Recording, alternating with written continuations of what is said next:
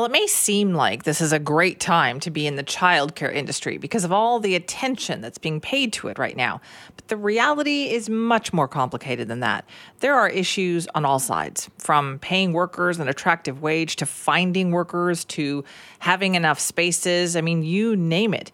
So we've been trying to get at all sides of this. We've heard from parents who are struggling with this. We've heard from, you know, the government saying they're doing the best that they can. We're also talking as well to childcare providers. And that's our next guest, actually. Alexandra Carnier was with us, the founder and CEO of Productivity Childcare Academy. Alexandra, thanks for being here. Hi, thanks so much for having me. First of all, tell me about your business. Like, how big is it? Um, so we currently have just over 130 spots. We have two locations that we have right now. Um, and we actually have a unique model. So we actually have co-working upstairs and childcare downstairs. So people can rent flexible office space upstairs and then have their child downstairs as well. Okay, and how busy are you? Like, what's your wait list like? Oh my goodness, our wait list has we've been full since before we opened. So as soon as I said that there was a new childcare option coming to our city, we have been waitlisted from day one. Um, to date, we have about 200 people actively on our wait list, and we haven't even been open a year. Um, and we also acquired another center who had a 600 person plus wait list. So you can see that it's a little bit insane. It does sound insane. And, and is there a lot of, like, how would you describe the childcare industry right now with everything that is going on? Oh my goodness, it's such an interesting time, and like you mentioned, it's interesting for parents. Um, I myself am a parent, and I, you know, obviously enjoy reduced fees, but there's so many other angles, and especially for providers, I think it's a bit of a scary time right now because with this level of government involvement that we're seeing, um, for example, now you can only increase your fees three percent a year. Um, it's scary to try and make ends meet as things continue to climb with costs.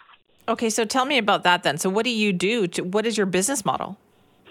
So our business model from day one has been set out to pay educators a living wage. So a lot of educators are only paid, you know, 19 to 22 dollars an hour, um, and there's a lot of centers in our city specifically, and I'm sure across the province that they're actually having to close rooms of these childcare spots that people so desperately need because they can't find educators. So from day one, we said, okay, we need to change how this is done, and we're actually paying that living wage.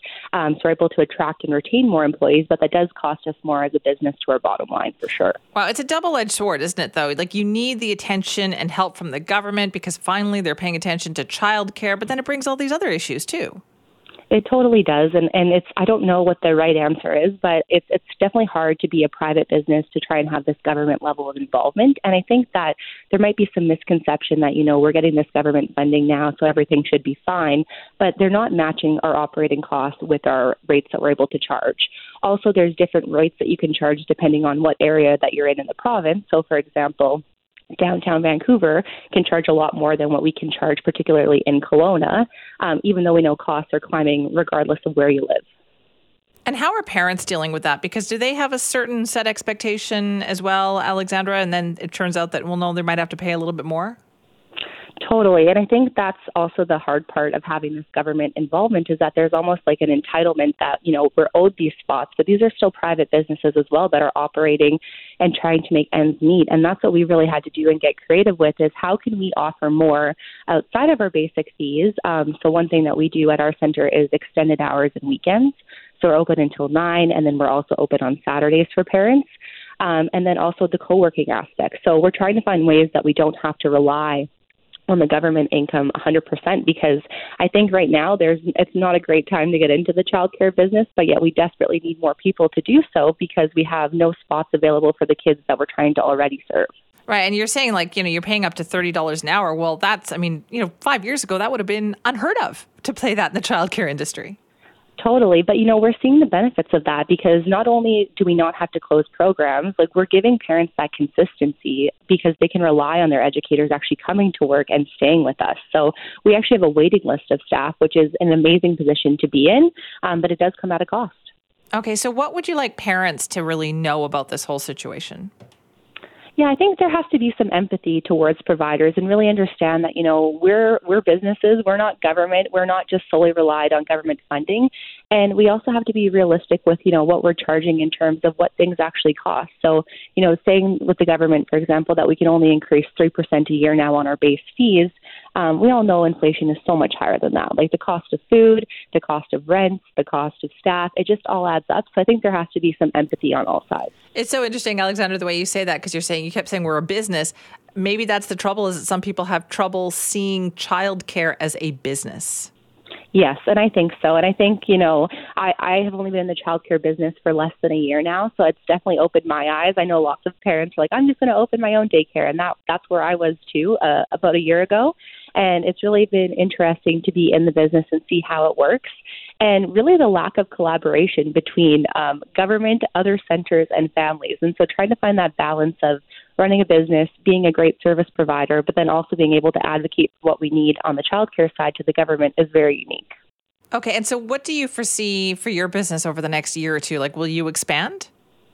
Yeah, so we're actually about to open our third location by the end of this year in Kelowna, and then we're actually looking into a franchising model. Um, whether that stays specifically in Canada, not too sure. That's I think the thing with the ten dollar a day that's so uncertain for providers is how do we budget? How do we actually incentivize people to open businesses when we don't know what our funding is going to look like? Um, versus like the market like the states perhaps where you know there isn't a maternity leave. Um, we offer nursing rooms, for example, like in our centers, and so just looking at you know what that model looks like. But for sure, we definitely want to expand, and uh, whether that's in Kelowna or whether that's into more of BC or the states, we'll see. So it's still a bit optimistic, though, isn't it? Because it feels like no matter how many places you open, there will still be demand for what you're providing. There is definitely demand, and I think that's the one nice thing is that it is a safe business to be in. We don't have seasonality. We don't have to worry about you know, um, you know, if it's winter, we have to make more sales. It's always stable um, in terms of numbers, but there's just never going to be enough spots at this rate to be able to service all the people that need care. So, are you having to charge maybe some extra fees for some things that you weren't charging for before? Um, so we're kind of in a unique situation because we just opened in April 2022, and so we basically had structured our fees from day one that like the basic care would get you, you know, eight hours of childcare a day with our curriculum-based programming, and then you can pay an optional fee which is above and beyond, um, and that includes your meal programs, that includes access to extended hours like the evenings and the weekend care, and that's really been the difference and the game changer that allows us to be able to pay top dollar to these staff we're in no means like a super profitable business. I think that's probably also a misconception. People probably think, oh, you're just raking in the money. and there's a lot of costs associated with opening a center, um, whether that's insurance, like I said, food, staff, the list goes on and on. I'll bet. Well, thank you so much for uh, talking to us about it this morning. Yes, thanks so much for having me. It's been so interesting. Alexander Carnier, who's a founder and CEO of Productivity Childcare Academy, a big wait list as well, but it is so fascinating to hear, you know, childcare now being discussed as an industry or a business because that is what we are seeing happen out there. If you want to weigh in,